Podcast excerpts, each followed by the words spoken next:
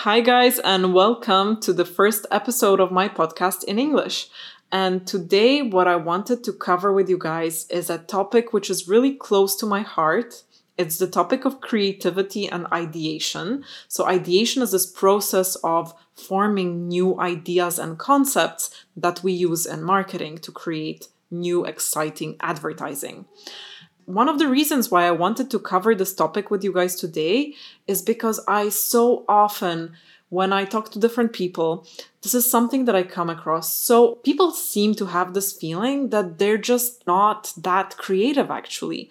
And I find this so sad because creativity is something that we all have in us. We are born with it. Our brains have been constructed by, you know, evolution and biology to be able to create ideas and feeling that you're not creative is just something based on these unfair comparisons to the best ads which are usually you know something very punchy and very loud and innovative and there's this whole bias of the kind of advertising that we are shown. If you want to be creative if you want to bring up your the level of your creativity this is something that anybody can do and it's just a matter of approaching this topic correctly so first of all, let's start with the, with a definition of what an idea actually is. So if we want to have creative ideas, let's first understand what an idea is and how it is defined. Now, the definition which will be most helpful to us, it's one that comes from James Webb Young, and what he says is that an idea is nothing more nor less than a new combination of old elements. Nothing more nor less than a new combination of old elements. And this is the biggest hint for us because the truth is that originality does not mean creating, you know, something that did not ever exist before. It's actually taking ideas and combining them into, you know, something new through this process of cross fertilization of ideas because honestly, there's not much new to be invented and to be figured out. So people have this feeling that they're not creative, but who do we consider as creative? We, we think creativity, we think, you know, Leonardo da Vinci, we think, you know, Mozart, we think of these creative geniuses.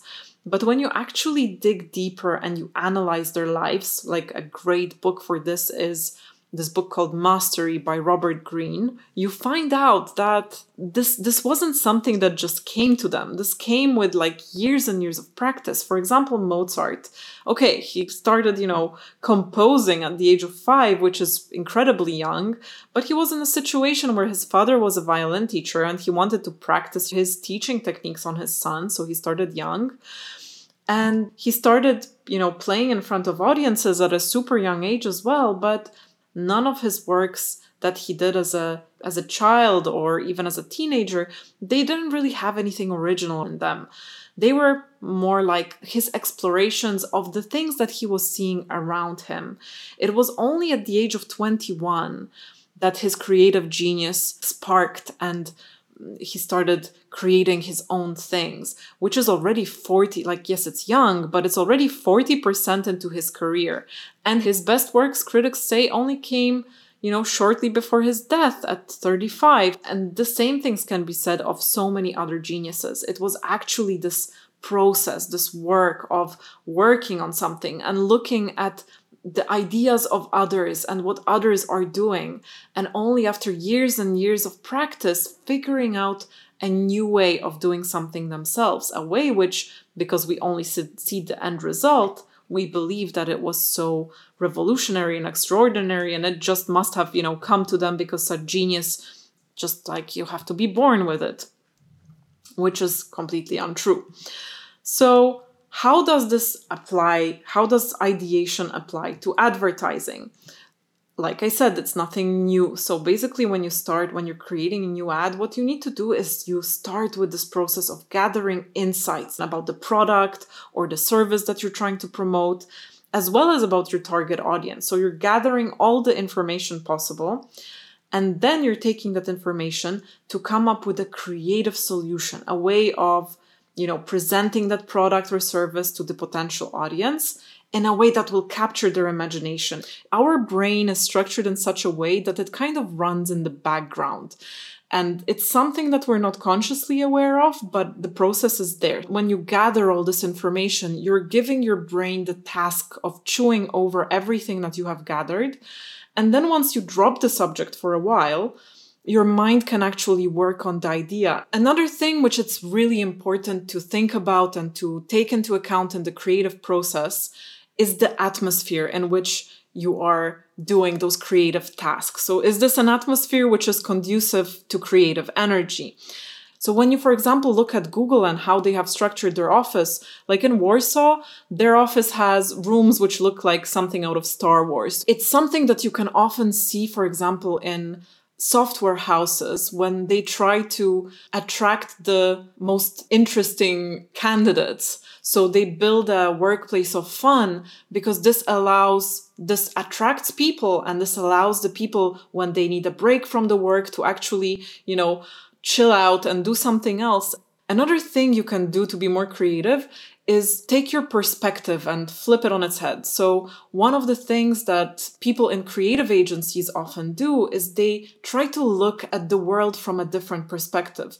The way that you look at the world is the way that you will experience it. Try to put yourself in the shoes of a child. Look at the world through the eyes of a child instead of looking at the world through the eyes of an adult. And why is that? Because as adults, we have all these preconceptions and boundaries which have been put on us by society, by our upbringing.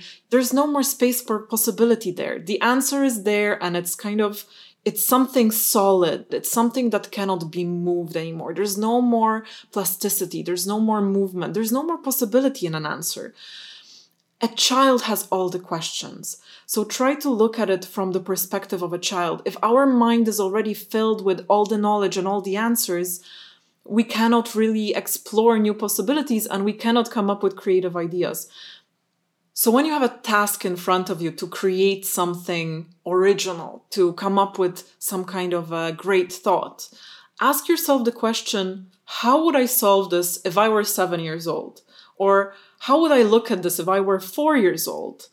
And beyond that, it's really important to just get started because the one of the things that really blocks people from coming up with a ton of creative ideas is the fact that they never start because they don't have the great idea right in the beginning. And what happens with ideas is that they firstly they flow slowly then they start to flow faster and faster and they come in bunches. And what you need to do is not to analyze them, just to write them all down and just keep on asking yourself the exact same question.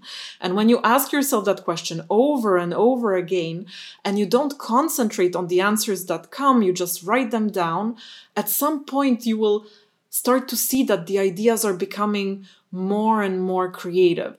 Ideas are so abundant for some reason, people have this preconception that ideas are scarce. There's this quote by Henry Ford which says, Whether you think you can or whether you think you cannot, you are right.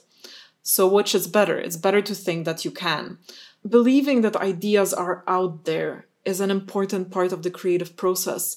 One of the things that stops people from really pursuing their creativity and really getting into it is this fear of failure so we're afraid, you know, the creative process is very, it's dangerous because if we come up with an idea, it can be criticized, somebody can not like it, uh, it can get rejected. So people often don't even want to try to explore new ideas, step outside your comfort zone. When we are exposed to the same experience over and over, our brain tends to switch on to autopilot. You can, you, I'm sure that you have experiences if you drive a car. You know, sometimes you get in the car and you drive somewhere, and when you get there, you're like, oh my gosh, how did the way there pass? I don't remember driving half of the way. I just remember getting here. So, this is your brain switching on to autopilot if you want to do creative things, you have to snap it out of that autopilot it's also really good to bounce your ideas off of somebody else. So you can often see that in agencies, people work in teams or in pairs because this way sometimes like our mind just needs that extra input from the outside. And sometimes in a brainstorming session somebody will say something silly and ridiculous maybe even just for the fun of it but it will trigger another person and it will they will come up with a brilliant idea just because they heard that. Also look at the opposites of what you have. So if you're if you pride yourself in having the fastest service contrast it what would it look like if it were super slow if you have an amazing benefit think about what would you have to do if it were illegal. If a caveman would come across your your product or your benefit or your service how would they react to it? What if you turned it upside down? What if you turned it inside out?